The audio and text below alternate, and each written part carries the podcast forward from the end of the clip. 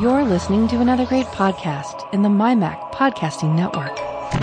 Tech Fan Podcast 279. I'm Tim Robertson. He is David Cohen.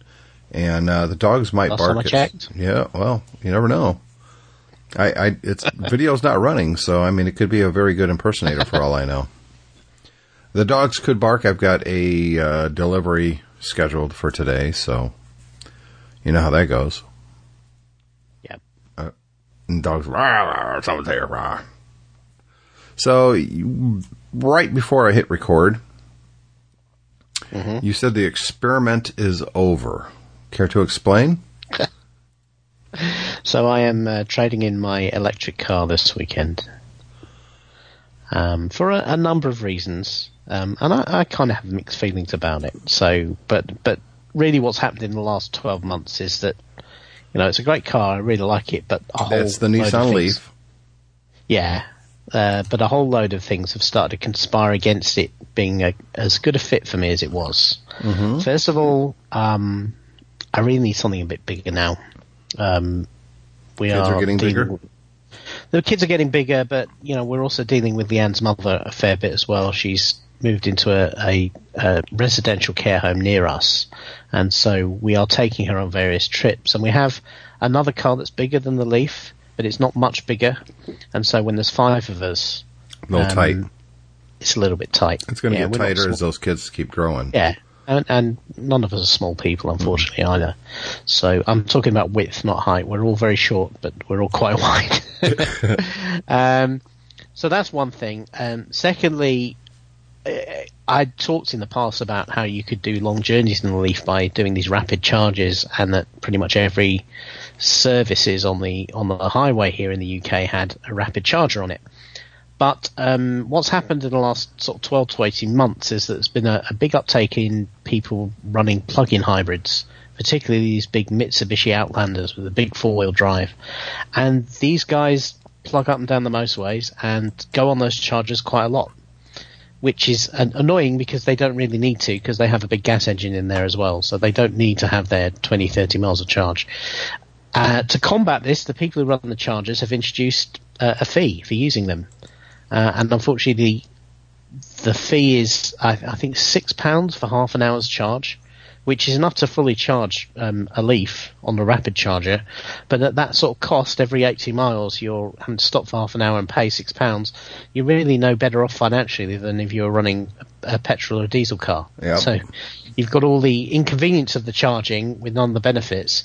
And also as well, and I think this is a fair point, some people have pointed out to me, and, and I've encountered this myself when I've done longer journeys, that you tend to stop and charge and then you go and buy a coffee or a sandwich or something like that from these um, motorway services that are pretty expensive. And if you actually factor those costs in as well, then going a long journey can be quite an expensive deal in the electric car. Yeah. Um, the performance of the battery is not quite as good as it was. It's nowhere near terrible, but um, I've noticed it has, particularly this winter, it started to decrease a little bit. Really? Uh, where I charge it, yeah, it's just not, it's not a little bit, but I notice it's taking longer to get a full charge.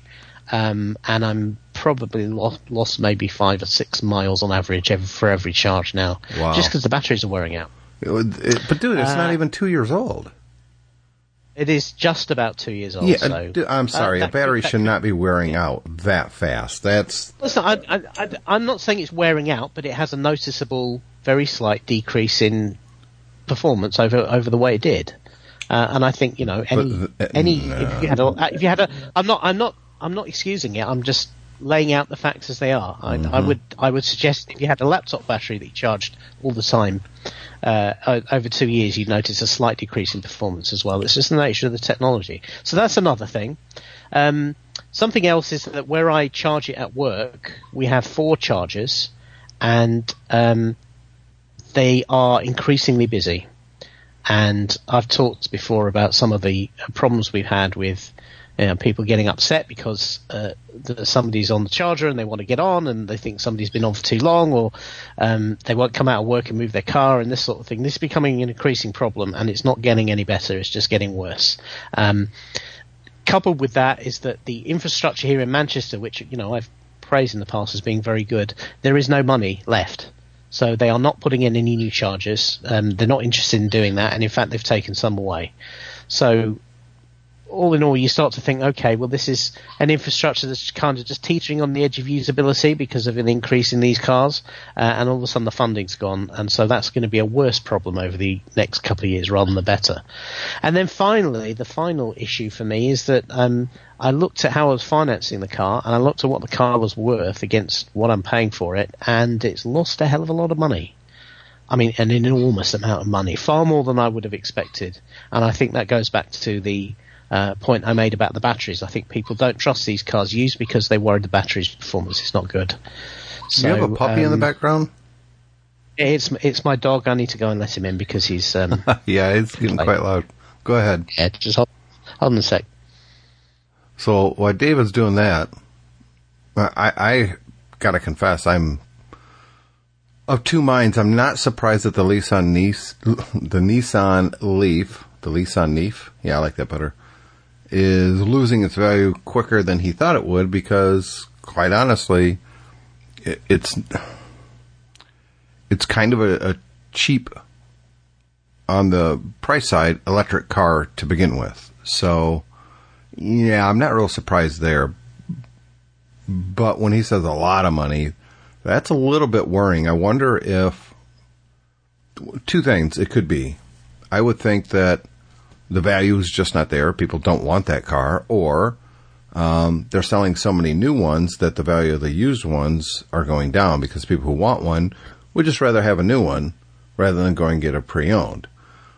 So yeah, that's that. It's definitely worrying. I, I would, I would definitely look at the used car market before buying a brand new car to see what the value is. Does that car retain its value?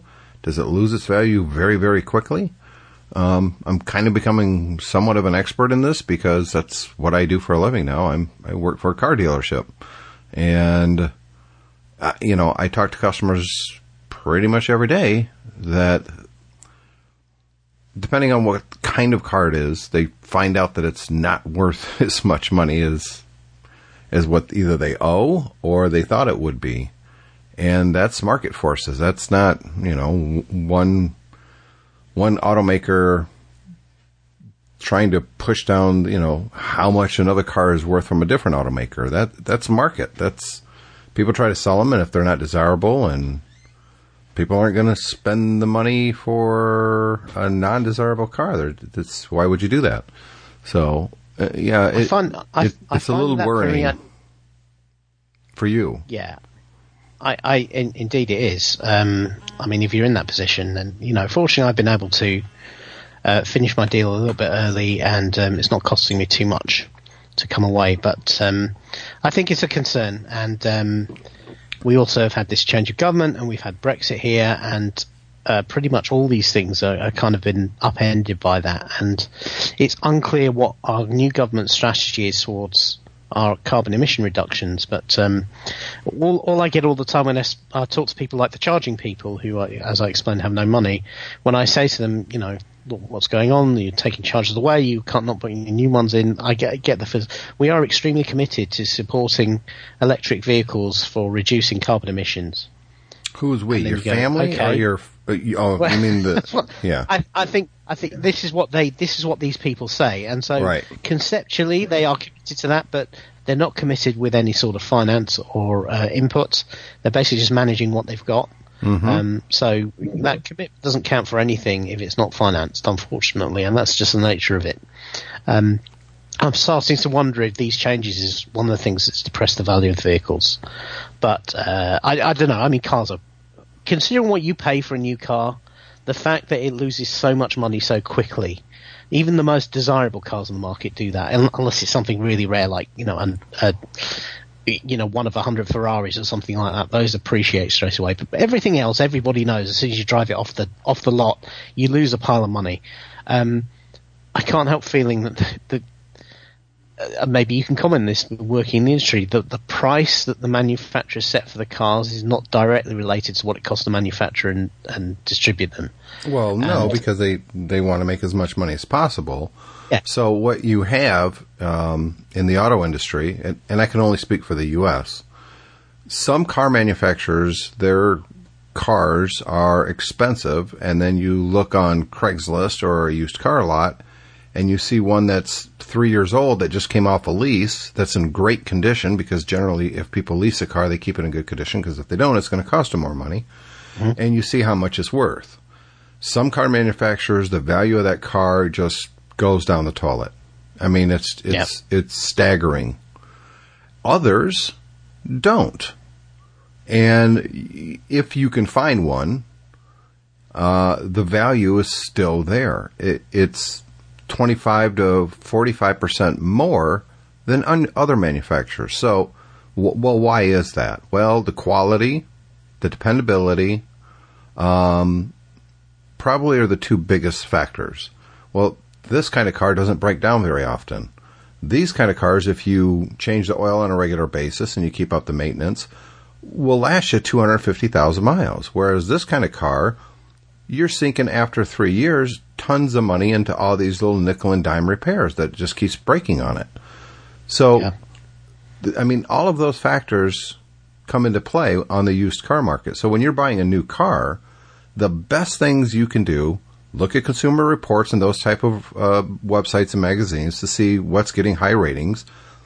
But the problem with that is, how do you test dependability on a brand new car? That's right. You you can't. It hasn't been on the road long enough, right? So so the next thing you do is you jump on Craigslist and places like that, and you see where the cars are worth now, three years later, because a lot of people are on three year car leases now. So go and find the cars that you're interested that you're shopping for that are three years old. Where's the value? How many are you finding? And it will tell you a Yeah. lot. Now, I happen to work for a company that sells vehicles that retain their value like crazy. Mm-hmm. And that makes my job a whole lot easier when I have a customer comparison shopping. I say, hey, look, go home, see what you can buy. You know, so there, so someone will say, hey, I'm looking at car A, which is yours, and car B, which is theirs. Okay, I tell you what, go home, away from me, away from the other dealership, go home, look up that car from three years ago and six years ago. See how many are for sale and what the average price is. After you're done doing that, come back and see me because I know you're going to buy our car. Mm-hmm. It, it's it's that's the way it is. I mean, yeah. it, numbers don't lie. Yeah. And when So it comes I- to the I think- Nissan Leaf, I think the problem is it's it's a it's generally a, kind of a cheap car from a quality standpoint. It's not a top of the line electric car. Uh, Nissans have kind of decreased in value over the last 10 years or so compared to some other manufacturers that are coming up.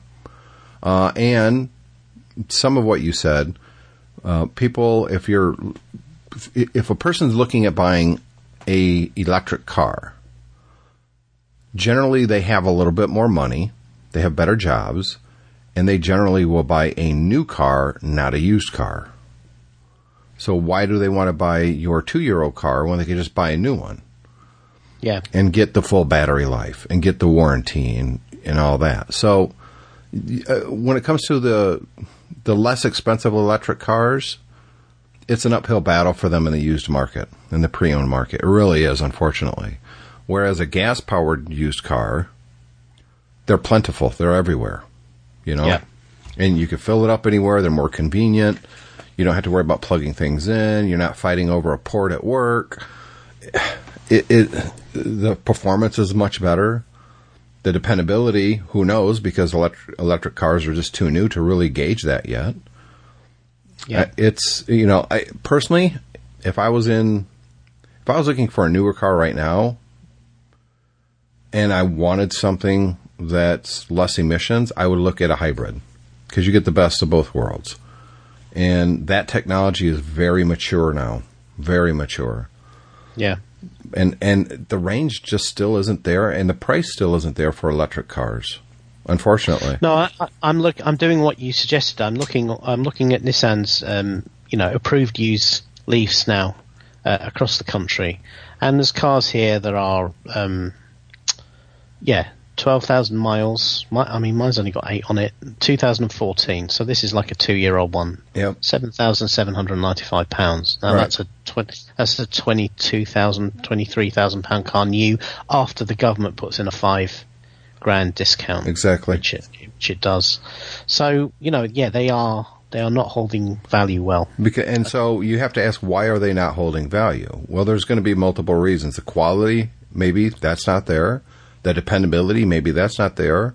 Or most likely, people just don't want that car. That's the number one reason cars lose their value. People just don't want Yeah. them. Now, Yeah. they might not want them for a variety of reasons, what I've already said or what have you, but yeah, it, it's the marketplace. It, it can't really be manipulated by manufacturers, and the manufacturers don't care about the secondary Well, market anyways. Yeah, I, I, I don't I don't know what I don't know what happens here. I, I do believe it, what happens in the US. Sorry, I know that here they do manipulate the market. They manipulate the used car market. There's an awful lot of pre-registration that goes on, so dealers actually register cars as sold when they're not um, to to boost their sales figures. I know that that happens. Um, so uh, you know, and there are various other incentives and stuff. Uh, for instance, all the in in the UK now, all the finance um, is much much cheaper on the on the new car than it is on the used, Yeah. and that again is supporting those new car market, that new car market. So I, I do think the manufacturers have structured everything to get as many people as possible buying a new car uh, over a used car. Right, but that's not what I'm saying. When I said manipulation, I mean of the secondary market. You selling a car Yeah. to your neighbor. They have no effect on that at all. They No, can't they don't no, not- control what the value of their older cars are. The market does that, independent of manufacturers or dealerships. So Yep. the value that you're finding online is the true value of that vehicle. It's only worth what someone's willing to pay, right? Exactly. Yeah. Yeah. And and in fact, these prices I'm seeing here, they're all around about eight thousand pounds, are actually inflated as well because these are, you know, through the dealerships, Right. Appro- approved used with warranty and that sort of thing. This So is not. they're looking what- for a quarter this is not. Yeah, this, this this is not what you would pay if you went through the trade the auto trading magazines. You would probably pay two three thousand pounds less than this. Right, because So, what they're uh, doing is they're they're taking one on a trade in that's a couple years old. They're giving a certain dollar figure for it, and then they're marking it up by a certain dollar figure, to pound figure, Yeah. if you will, and, and selling it because they want to make a profit. They can't sell a car at a loss, a used car, anyways.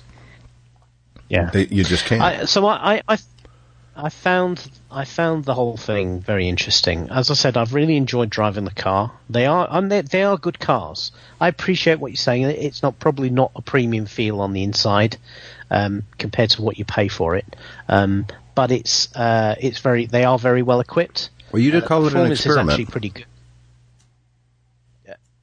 you know. It was an experiment for me. Right. That's what I mean. Yeah, it was an experiment to see if electric car is there yet, and I, I, I think I don't know. I don't. me, it doesn't part- sound like it. apart from the range issue, I Mm-hmm. mean, so there's, there's, there's, if if they had more range, or alternatively, if you could charge them quicker, yeah, um, then there would be only prob- one problem to me, which is the availability of infrastructure. Yeah. and uh, the availability of infrastructure is It's huge. still a real problem. They've just built a new medical centre just around the corner from me. They've put a charging point there. Um, and I can never use it if I wanted to because there are always non-electric cars parked on those parking spaces. Yeah, they don't enforce it. They don't. Yeah, they do. In fact, they, they, the posts are there, but they haven't even marked up the parking spaces as electric only. There's no signage. There's nothing. So you can't really blame people for using the parking spaces. No. Yeah, but but it, it's all stuff like that that make you know it's all a whole load of little inconveniences that start to add up.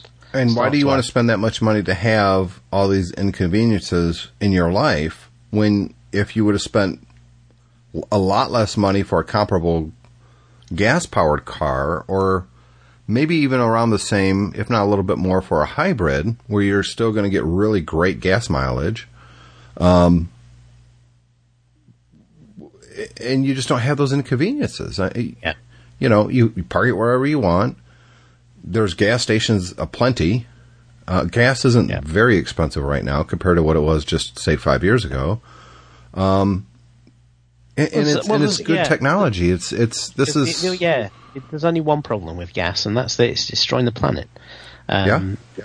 You know, that's the issue. That's the issue. Uh, I and I, I, I'm well aware of all the arguments about how a car like a, an electric car is just deferring that anyway because the ele- electricity has to be generated somewhere, and that's emitting CO2. Yep. well. I un- understand all of those arguments, but nevertheless, the fact is you've got you know. Um, You've got vehicles that emit huge amounts of CO2 into the atmosphere, and that's causing us a real, real problem.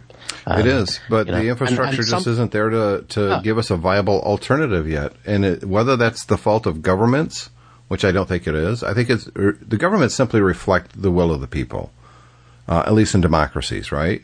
So if the will of the people isn't to spend a lot of tax dollars on building an infrastructure to support everyone owning an electric car, then the people just don't care enough. Yeah. I mean, it's it's maybe that's harsh, but No, I think I think you're absolutely right. I, and I think I'd suggest that here in the U, here in the UK, we probably ca- care a fair bit more than people do in the US. Oh, I would Our- totally our agree gas- with that. our Uh, gas as as as a percentage, yes. Our fuel is a lot more expensive anyway. Yep. um, because there's so much tax in it. Um, so so people do care more, more here, but even here, it's just not. It, it, it's still a niche, and and the I think the other thing that, that directly affects the Leaf is that it was one of the first cars that did this. There are better electric vehicles now. BMW makes a great one. Yep. Um, it's a lot more expensive, but it, it is a, it is a great car. You can get it with a range extending little engine in the back, so that you have to worry less about the range and that sort of thing. Um, but the, the other problem I have for me is, as you know, I started this by saying I needed a bigger car. yeah. I can't buy a bigger electric only car than the one I have now. Because they, just don't really exist. I could buy one of those Outlander plug-in hybrids I talked about, but they they're massively, massively more expensive. Yeah. I mean, I mean it's that that's going from a from a, you know a, mid, a, a compact car to an absolutely huge car with a commensurate price increase. And even there, the, I've still got the engine and all of that. It's a hybrid. Um, I can't buy an electric only, you know, five or six seater saloon or, or hatchback type car. No. You got to go hybrid at that point, like the Prius V. Yeah, yeah, yeah. Yep. Yeah, it's you know, it's an amazing time that we live in that look, when we were growing up in the 70s, 80s, and as young adults in the 90s, the idea of having anything but gas powered cars, diesel was, you know, a, an odd thing here in the US. That was just smelly trucks, right? To have Yeah. an entire, not just one, but two new type of technologies, and three if you want to you want to add in hydrogen cars, um, which are way behind everybody else right now as far as availability and really technology. But we have gas cars, we have hybrids, and we have electric, and it's amazing the uh, the choices that we have right now. But I think that the pure electric is you know, the people that are buying them like you, it's still an experiment. You're still trying to fit this into your life because society as a whole, throughout the whole world right now, hasn't built up that infrastructure to support it. And Yeah. the more people who buy the electric cars, the more the infrastructure will grow, especially when businesses see that they can make business by supporting this. But it's just not there yet. Yeah, I think the only manufacturer who's doing real well in this space is Tesla, and they're selling premium cars. And well, they're going to try. They're going to try to Yeah. change that really, really soon.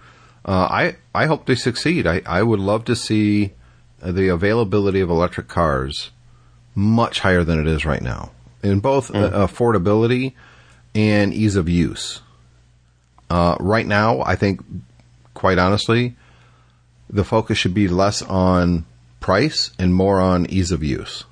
Yeah, The technology They've to has to yeah. grow. They've got to solve some of these problems. They've got to be able to, as I say, you, you've either got to be able to make them go much further on on a single charge, or alternatively, you've got to be able to charge them in like five ten minutes. Right. Now, I Um, think a really good hybrid idea would be a hydrogen electric car. Now, I think that would show would have a lot of promise. Well, you just got to put water Yeah. in it, and the hydrogen engine would only be pretty much used to extend uh, distance if needed, but mostly to charge the batteries for the electric car. engine. The problem, yeah, the problem with the hydro- hydrogen fuel cell is you can't just put water in it. You have to actually put hydrogen gas in it to Yes. make it work. So you then need, then you've got an infrastructure problem again. So, yes. um, but you've got to long have- term, it's a better solution than Yeah, I. I think so. Um, it, it would also be interesting if you could have something like a supercapacitor in one of these cars, so it would take the full charge in about five minutes, Yeah. and then trickle that into the batteries. Yep. Um, that would be another thing, but uh, you, you know, that, like, I'm sure all these guys are working on all of this stuff and trying to figure it out and figure out what the best way to it is. But um, yeah, the the thing is, they've got to fit your lifestyle, and you've got to be able to ultimately to afford the way they work. And um, I've just come to the point that with with mine, it doesn't anymore. So It's unfortunate. Um, I've enjoyed listening to you talk about it, uh, yeah, but I'm not surprised by the same token. It's, you know, I mean, when you bought that, I wasn't in the auto industry, and I am now. So I, I've got to, I've got two different perspectives. I've got the Yeah. perspective of someone who uh, works in that industry, and the perspective of someone who knows someone who bought an electric car and is trying to use it in day to day life.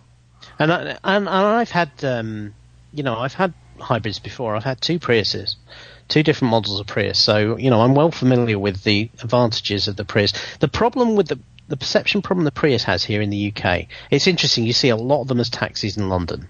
Um, and I think in in, a, in an urban environment they make a lot of sense for that. Uh, one of the reasons that drives that though is they they don't get charged the congestion charge, so um, they save taxi drivers money by having those. But the other thing with the Prius is that the real world gas mileage you get out of the Prius in the UK is not bad for a, a petrol car, particularly one of that size, but um, it's absolutely trounced by what diesel cars get. Um, so you know, a Prius. uh I, I think the best I ever got out out of my last generation Prius was about 52, 53 miles per gallon, whereas um, an equivalent diesel car of that size um, will will get 70 miles per gallon. Yeah. Um, and that, that really adds up. Even though the diesel car is often more expensive, What about Um, a diesel diesel? is- what about a diesel electric car hybrid? they that I, for some reason diesel hybrids are not a big thing. Um, You would think and it I'm would not be. sure why that is. Yeah. Yeah. I'm not sure why that is, but they are. I, I believe that one of the French companies, Renault, is, has may have one or two diesel hybrids, but um, most of the people who are doing hybrids are doing petrol. Yep.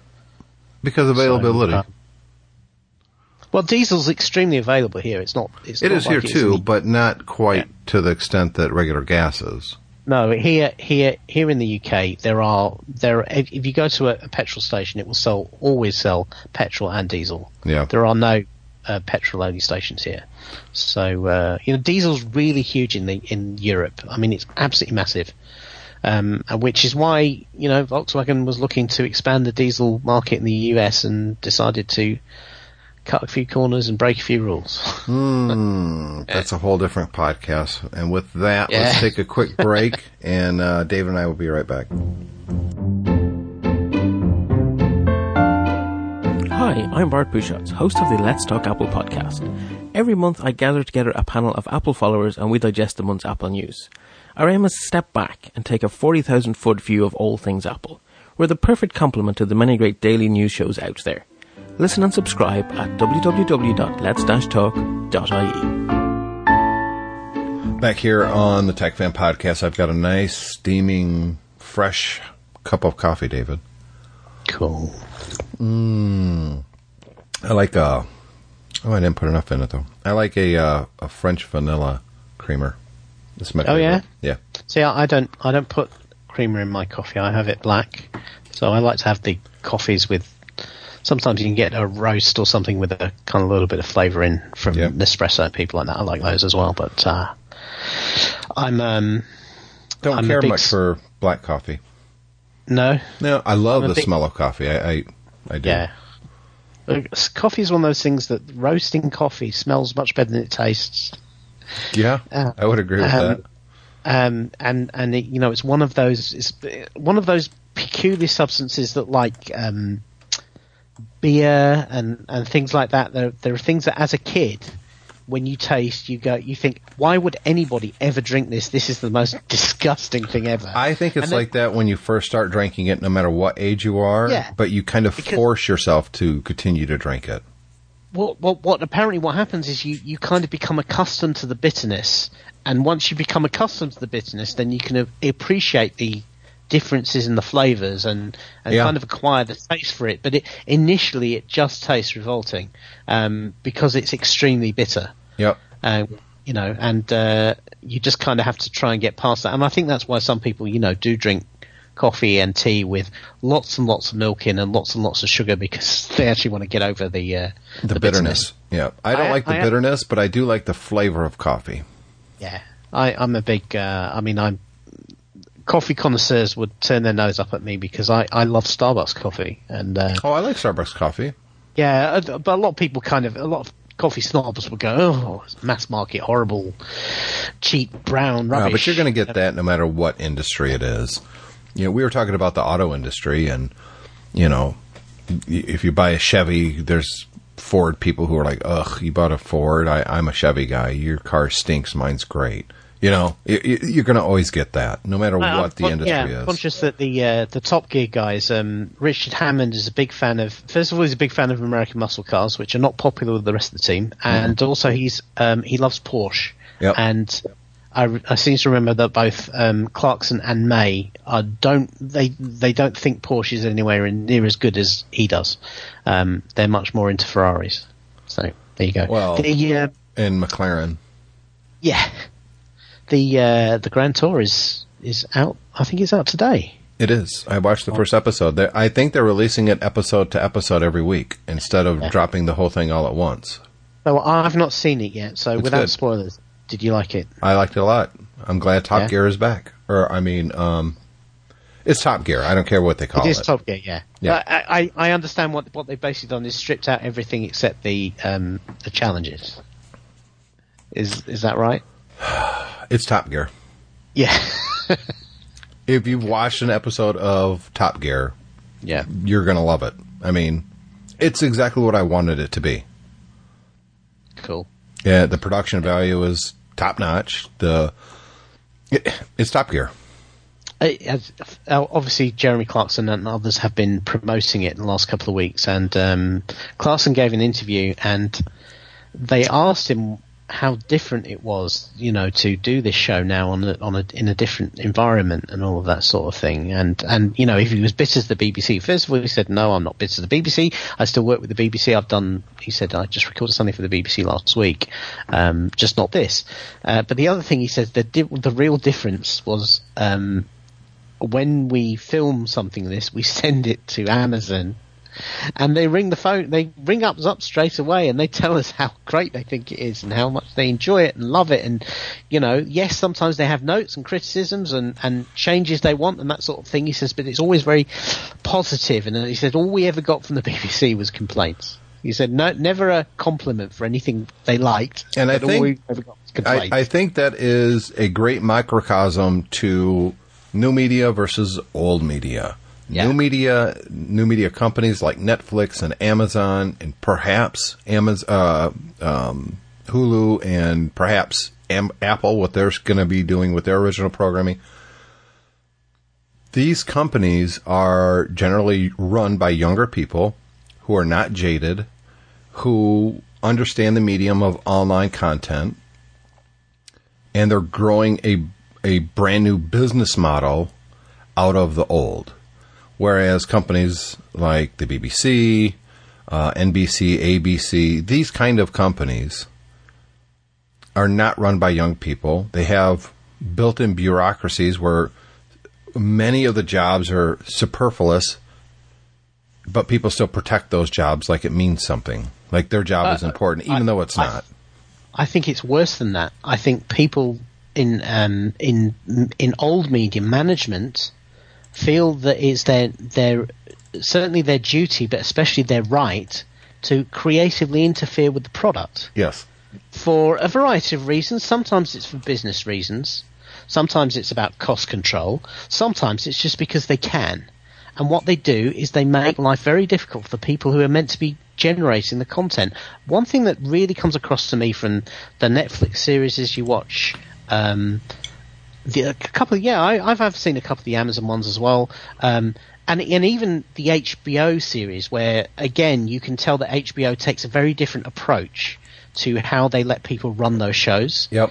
Is the fact that the the the shows are given creative room to breathe, to experiment, Yep. to go in the direction that the people who are the vision behind the show want it to be. Yep. And and every, you know, I, I've been watching. I mentioned to you this week. I was watching uh, the new Luke Cage series, which I'm, I'm catching. I only just finished watching Daredevil, and I went straight onto Luke Cage. Um, I'm also um, I'm also an avid uh, watcher of Westworld. I absolutely adore Westworld, the new HBO show. I, I've watched Um, like three episodes. I just, I don't know, it's not catching me yet. So I, Yeah. I've taken a break from it. Yeah, and it, well, I think one of the the only criticism I perhaps make of Westworld is it, it's it's very complex.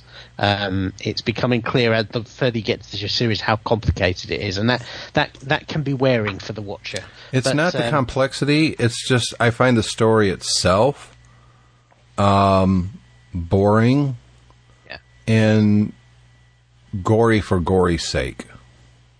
Yeah, well, that, that's, like, yeah. that, that's that's certain. There certainly is. there- There's certainly a, an, a little bit of the cold Game of Thrones thing where you know Oh, they, I would say more Walking Dead, which is why I gave up on that show. right. And I used the word superfluous earlier, and I'll use it here for the Walking Dead.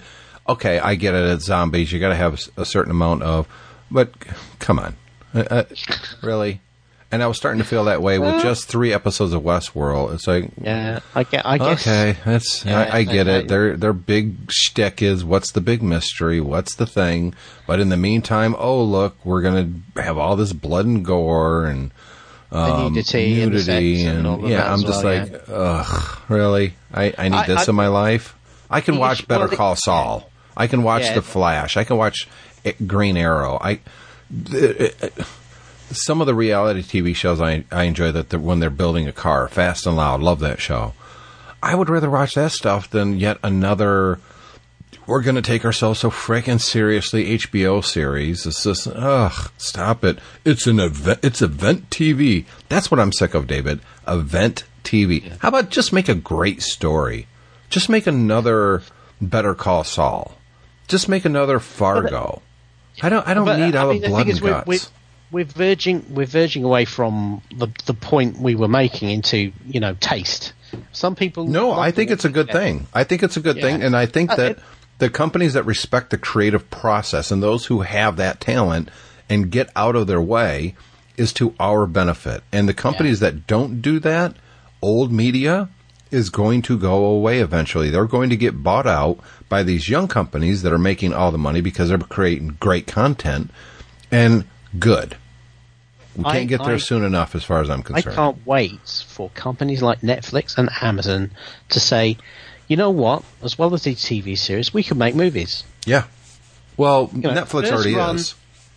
Yeah, but that's what I want to see. First run movies that they they they come out first on the streaming service, and then maybe afterwards, if they're popular, they put them in the movie theaters. Yeah. that's what I want to see. But movies that are created without the um, The bureaucracy. committee suits interfering with them. Yeah, you know, the stuff bureaucracy behind it. Has basically destroyed Batman versus Superman and Yes. Suicide Squad and all these movies Uh, where I actually get- enjoyed Suicide Squad. I, I I did buy it on iTunes and I rewatched the extended cut. I like it. Um, it's not as good as the trailers, but I liked Yeah. it. And a movie just came out today that I'm looking forward to seeing. I'm not sure when I'm going to get to see it. May maybe tomorrow night, maybe Saturday, uh, and that's the new Harry Potter films. You Uh-huh. know, well, it's, I, I call, we call it Harry Potter. It's not Harry Potter. yeah, Uh, it but is Harry. well, it's that It is. universe. Yeah, Um, but I, I'm looking forward to that. I mean, it looks fantastic. Have I been there? I've been there. Do I know Yeah. what the story is basically going to be? Yeah, I kind of know what the story is going to kind of be. Is it going to be one of these series that, oh, look, this big actor is going to be playing this role? Yes, of course it is, because everyone frickin' does that now. And of, why wouldn't they do that? And it's Warner Brothers, so God help us, you know, the actual content. That being said, I'm still looking forward to it, but you're right. I want Netflix to do what they're doing for the Marvel television stuff. I want them to do that in the movies. But I don't I don't want another Harry Potter. I don't want another Avengers. I want something original, something different. Yeah. And Absolutely. I get that you like Westworld because of those things. It's different. It's it's it just has no appeal to me. But that's the cool part. fine. There's so Yeah. much content now that if you can't find something that's interesting to you, you're not looking. Yeah. You're and, and uh, we're, we're, we're, we've got an embarrassment of riches. Oh, There's yeah. so much good stuff that, in fact, you have to choose what you want to watch, and sometimes you miss things that are really great because You're you right. just don't have the time to watch them. Yeah. And there's some shows that I, I used to really enjoy, like Pawn Stars, for instance. Stupid, dumb. People are trying to sell something. They're going to try to get it as cheap as possible. A little bit of history lessons in each episode. So a little bit of trivia. You're in and out in 30 minutes or less if you fast forward, which we all do. It, it's just turn off your brain and watch it for a while. I've been recording it on my DVR. I'm like 20 episodes behind. And I'm at the point now, I'm like, ah, I ought to just delete these because if I really want to watch them, I can find them online. Mm-hmm. I, I and why am I missing them? Because I've been watching other stuff. Well, I've been busy Yeah. too, but uh, you know, I'm, I'm going to catch up on these two shows on YouTube that I enjoy. Completely independent, just some guy making videos, and there it is. Like I talked about it before, John's Arcade, for instance. He Yeah. comes up with an hour episode about once a week. I'd rather watch that than Pawn Stars right now. You know, so there's y- you're right. It's an embarrassment of riches. So anybody who says I don't, I don't watch TV, a snob, just like the Porsche snobs, just like the BMW snobs. I don't watch TV. Shut up. Mm-hmm. don't don't tell me that TV is the dumb box and it there's nothing on it anymore, and that you're so enlightened, so much more It's enlightened just- than us. It's you're you're full of it. You're full of It's yourself. just about you know that that that argument about TV is just about what you choose to watch. Yeah. I I, I, I talked to a, a colleague of mine at work a few weeks ago. You know, we're we're both working in London full time, so we both sat in the hotel room every night, and you know you've got to figure out what you want to do. We talk, start talking about the BBC iPlayer, which is the BBC catch-up service, and and we both agreed that what we do is we'll fire it up and we'll go straight to his, historical documentaries, science documentaries, um, and then the general documentary thing, and pick something out there. yep. And um, you know, don't nobody can turn around and tell to me that that's that's stupid television. This is intelligent, well researched, um, you know, educational TV. That's that you come away from it from an hour of television to saying, I know no more about that topic than I knew before I started. And I'm one of these people who, when I was growing up, when I was at school, I wasn't really interested into history. I didn't really. It, I'm with you. The way the way it was presented, particularly in school, which is you know textbooks where you know in 1832 this this act of parliament was passed that that meant this and that. It was very dry. It didn't really engage me at all. But I love history and archaeology and all of that stuff now, and that's because I watch documentaries about it. Do do I think that's eno- that that gives me enough knowledge about it that I could go uh, and get a postdoctorate degree at a university in history or, or archaeology? No, not never know. But the thing, well, Gotta watch a lot. but I, I don't, I don't think, I don't think it does. But the point is, I feel I know an awful lot more about many of these topics than many people I speak to. Yeah. and that's that's enough for me. So let's do a little bit of housekeeping here. Uh, this episode is sponsored by MacSales.com. David, they came out with uh, a brand new 13 port Thunderbolt 2 dock. 13 Wow. ports on this thing. Um, when I was at OWC, we had the Thunderbolt 2, but of course now Apple has got more machines with Thunderbolt 3 slash USB C. Uh, they have come out with a new dock. It's it looks like the old USB 2 dock, which I think is a good thing because I like the look of it. And uh, it, it's it's basically giving you back all the ports that you may need. like, oh, I don't Yeah. know, the ability to charge your iPhone, plug it in. Eh, well, oh yeah, okay, never mind. Um, Uh, yeah, I'm looking at the range of ports on this thing, and it's very reminiscent of the side of the old MacBook Pro. It is. You get you get uh okay, let's I'm just going to look on the front of it you got an SD card reader because, you know, people still use professional cameras. It's got audio in and out port. It's got a USB 3.1 Gen 1, which is up to 5 gigabytes of data on the front. Then you look on the back, it's got four more of those USB 3.1 Generation 1 ports. It's got um, digital audio in. It's got FireWire 800. FireWire 800. Apple hasn't put that in a machine in Yeah. a few years now. Which, with a cheap adapter, gives you FireWire 400. So if you have a load of FireWire uh, stuff around, then this will hook you up. dual Thunderbolt 3 ports, a mini display port, so you can, I don't know, hook an external monitor to it maybe, that Yeah. doesn't have USB C or a Thunderbolt 3 dot, uh, port, and gigabit Ethernet. That's pretty amazing. Let's take a, I'm going to pause this for one second. Okay. Sorry about that, folks. My dad called. And, uh, you know, as as I did a show just a couple weeks ago, um, and uh, oh, by the way, sorry about no show last week, guys. It's just it's one of those things that happen. Um, David was busy, I got busy, and then we couldn't get back together later in the weekend. So, but as you know, uh, I I discussed at length a couple episodes ago. Uh, Mom passed away, and uh, you know my uh, my dad gets. We we want to make sure Dad's not too lonely. And Yep. Cole has been spending the night over there. He's already done it once. He's doing that again tonight. And when I take him over there, I will actually pick up some food. Last time it was a McDonald's. This time it'll be KFC. They've got this little fill cup thing for five bucks. You get chicken and whatever in there. Uh, not the best food in the world, but the kids like it and Dad likes it. So I'll stop and get KFC for him and take Cole over to Grandpa's house, and he'll spend another night there. And uh, Yep. we're also planning on having him over this Sunday. He requested lasagna. So this will be the first time my dad's eaten dinner with us in years. And we'd like to make this kind of a semi regular thing that he comes over, if not every week, at least every couple weeks.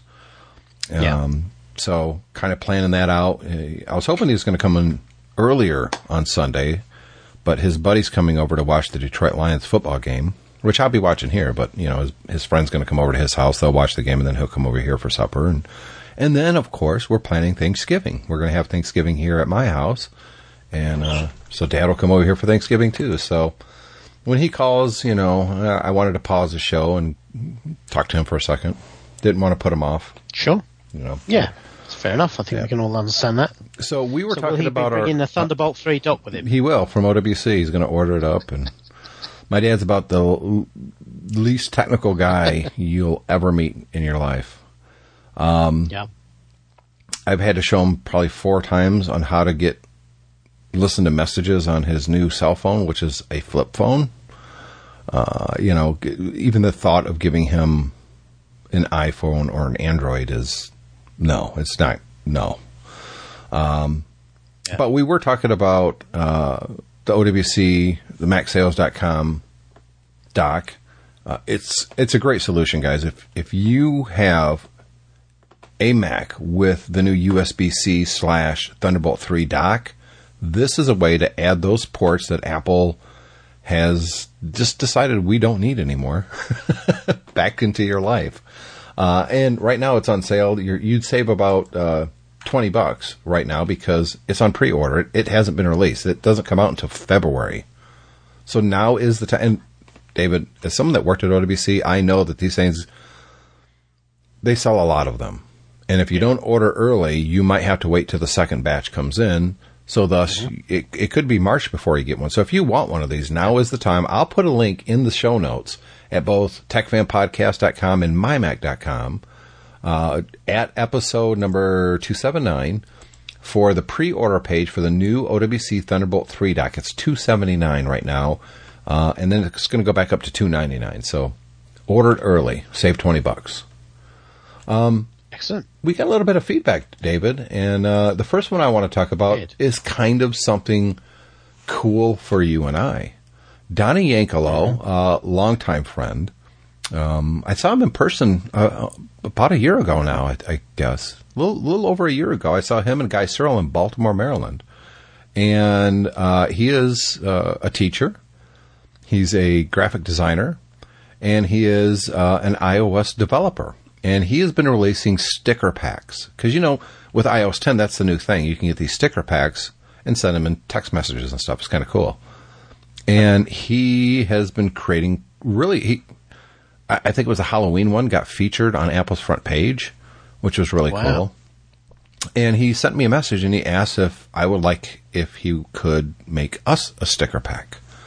And I said, absolutely. So he has made a Tech Fan sticker pack.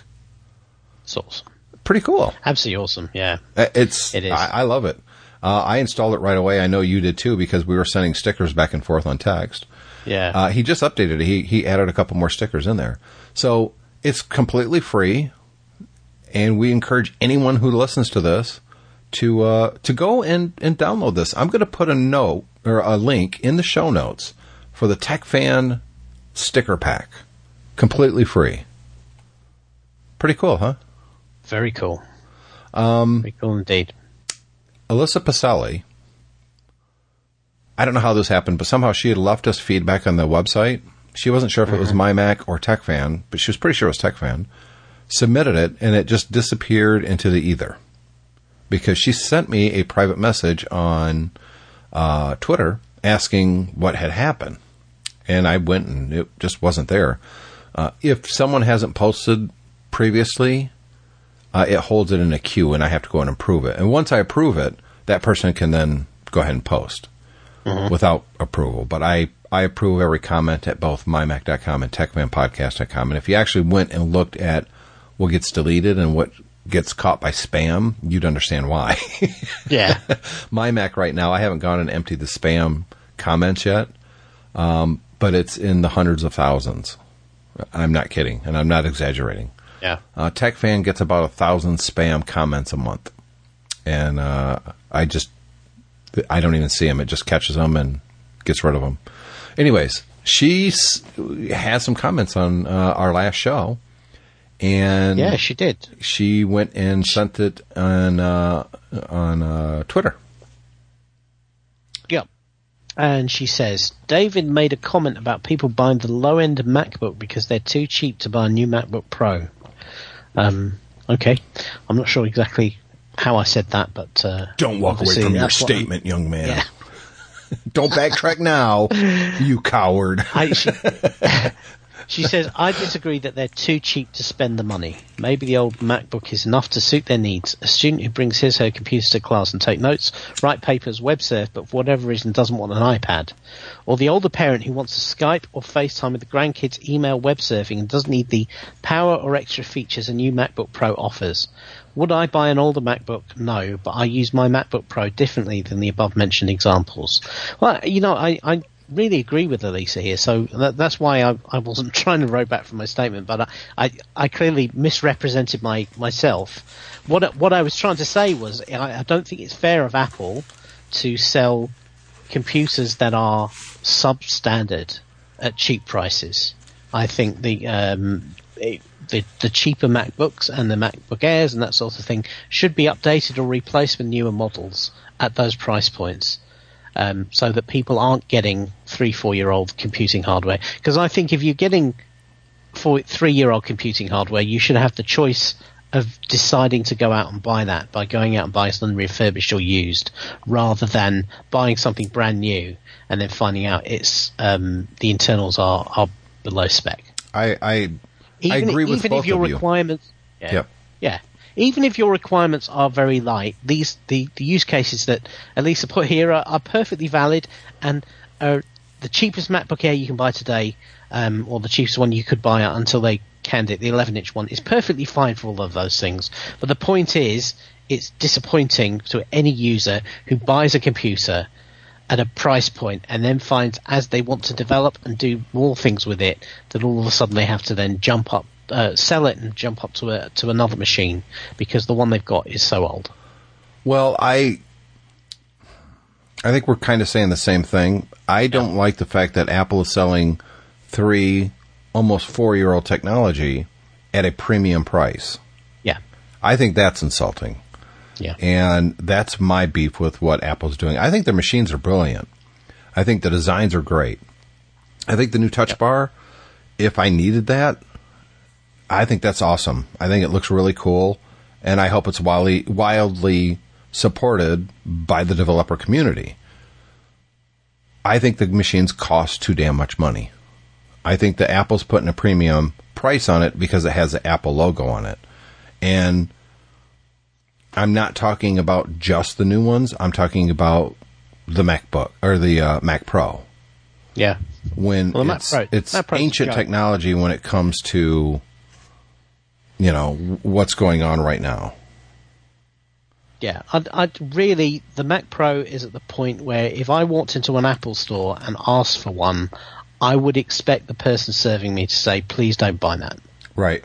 That that they they should be talking you out of buying it.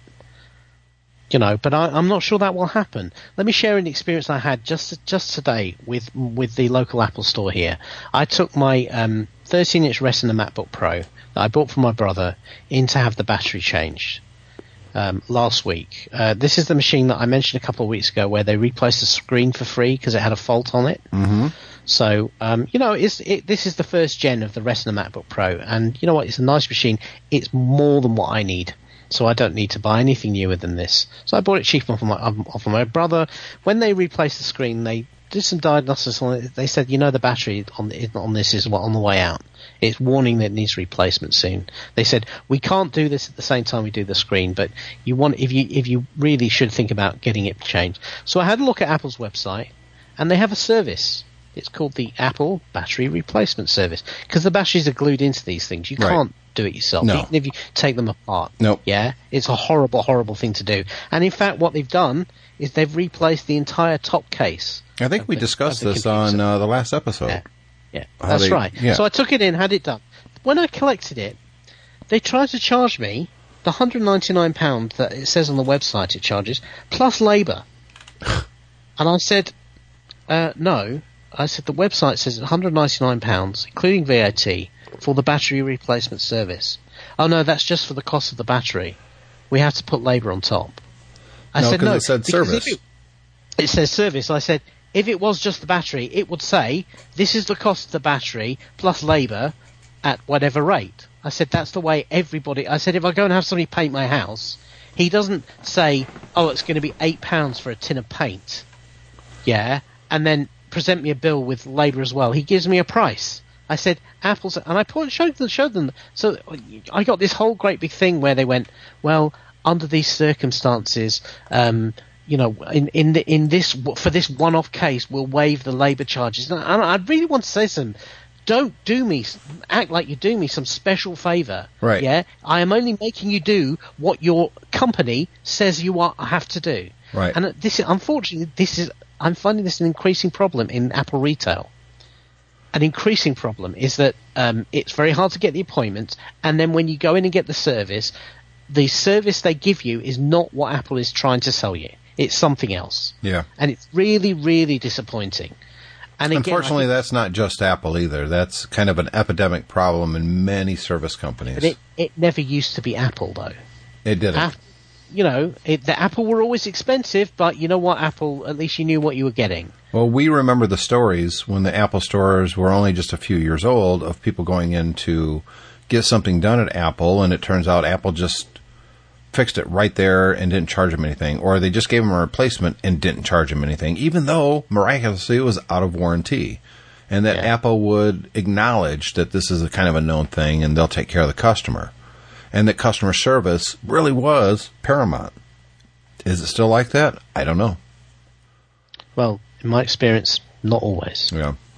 Disappointing to hear, really is. Yeah, but I, I think you know that there is an undercurrent of this within the company now.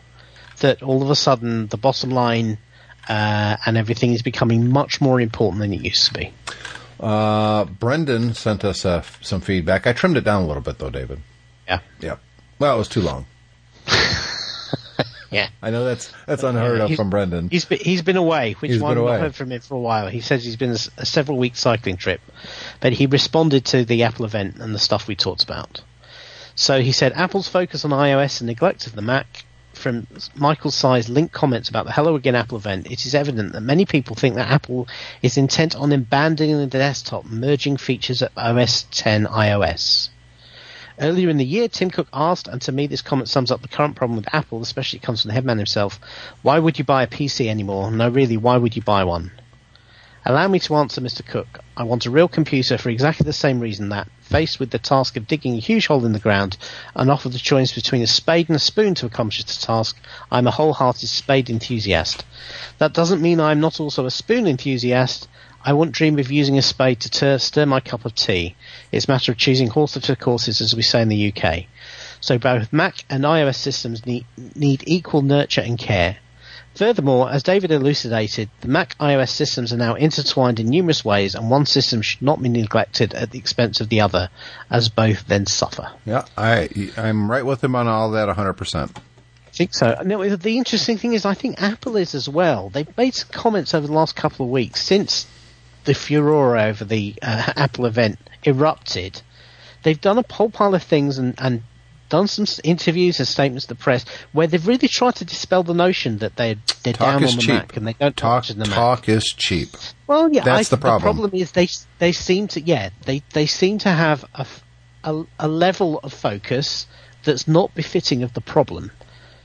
I'd they, agree with they that. seem to be they seem to be under the impression that replacing these laptops with these great new laptops um, is enough to demonstrate that they're they're not or interested. or that that's room for celebration when Yeah. clearly, at least on the Mac side, that's one quarter of your products exactly or your products Yeah, don't- offering. Don't pat yourself on the job on the on the back until the job is done. Right. It's it's now this won't work for you because you don't watch the NFL. But a growing trend in the NFL right now is uh, quarterback will throw the ball, the guy will catch it. It's 12 yards, he gets a first down. So he's up to the 32 yard line, right? It, it's a minor play. Yay, good. It's a it's a first down. You need a first down to continue to play on offense. The receiver will jump up and thrust his arm forward like, "Yeah, first down," and celebrate. Dude, you didn't just score a touchdown. yeah. You Yeah. did not just catch the winning play of the game. How about you hold the celebrations until you do more Yeah. than your job? When you do something Yeah. actually impressive, stop celebrating and patting yourself on the back for doing something minor, which uh, in on any given day game day, 150 passes are caught for first downs. Why are you celebrating? Yeah. Your team is down by t- 30 points and you're celebrating getting a first down. You're stupid. Yeah. Stop being a dummy. And that's the problem with Apple.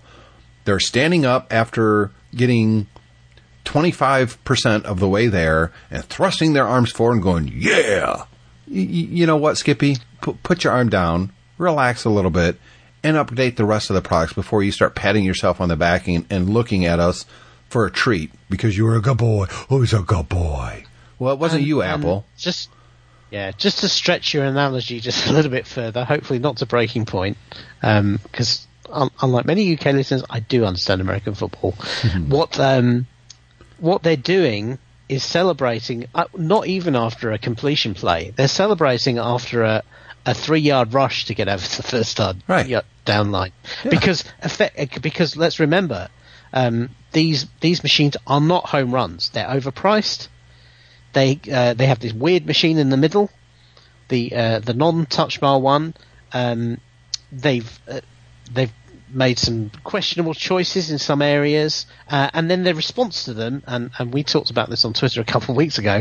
Their response is, "Oh, everyone's everyone's upset that we put USB C on there, so let's let's cut the price of the dongles for a, a week or two, or for a Yeah. month or two. Yeah, Apple, that's not the problem. Cut the price of the machines, not the price of the dongles people would be much happier if the machines were two hundred dollars less expensive. Yeah, and then they had to buy a couple of dongles. Yeah. Yeah, And it's we're, look, we're not uh, down on Apple. no, I, I, I love their products. I love the history of the company. I and more than that, I love the community that surrounds these products. Love it. It's fantastic. I've met some of my best friends because of it. David being the first and foremost right now. However, it's not time for you to celebrate Apple. It's time to acknowledge that you have a big problem, fix the problem, stop operating in secrecy like your products are some kind of a massive discovery that's going to change the world at this point, and just get on with what you're supposed to be doing. If I was an investor in Apple right now, other than the profits from iPhone, I'd be a little upset. I'd be like, what, "You guys got all these products Yeah. and you you haven't touched them in forever. What's going on?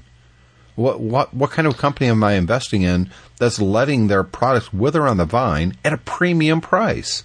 And look at all these voices that are clamoring for new products, and you give them this thing over here with this touch bar. Other than the touch bar, it's a minor upgrade to the entire line of laptops, and yet you're charging even more. Yeah, and and I want to add something to this conversation as well. You you'll probably recall the last time we spoke that I commented that maybe one of the bottlenecks in Apple was the design department. Yep. And you Yeah, suggested maybe they took- offshore some of that to Yeah. another design team for the Mac, since Jony Ives obviously doesn't give a crap about the Max line. Since we last spoke, what has that design team done? They have released a, a book about design that Yeah. costs the princely sum of two hundred to three hundred dollars. Uh huh. yeah, that has special paper and gilded edges and is full of beautiful photographs and Jony Ive's little white world he does his voiceovers from. Yeah. And, I, and Patting you look at themselves that on the back think, again. Okay, yeah, and pat themselves on the back. But not only that, there is no way that Johnny Ive was not intimately involved with, Of course that, he was. with that product. Yeah. And so he spent his precious hours in the day Patting himself on the the book with a self-congratulatory. Yeah. with yeah. a, with a design book when they have major products that need to be out and he's not working on the designs for them. Right. Absolutely right. Yeah, tone deaf.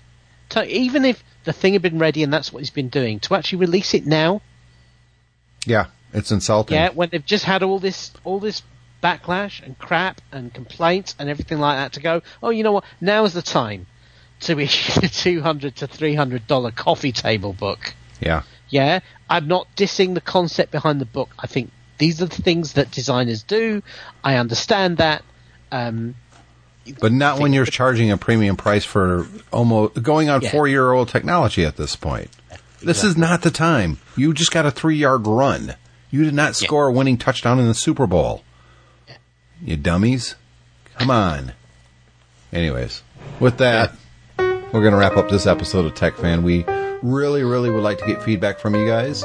Uh, you can send us email. It's the show at techfanpodcast.com. You can also visit techfanpodcast.com and leave a comment in the show notes. David and I will see them. Hopefully they won't just disappear uh, like Alyssa's did. And uh, we'll read them here on the show. Uh, you can also go to mymac.com, our parent company, because we are part of the MyMac Podcasting Network, and leave a uh, comment there as well. And uh, you can hit us up on Twitter. I mean, that's what Alyssa did to finally get those comments to us because they just disappeared offline. Uh, we are Tech Fan Podcast on Twitter, and we are on the Facebook as well. Anything up? Yep. Anything going on we need to talk about before we wrap this up?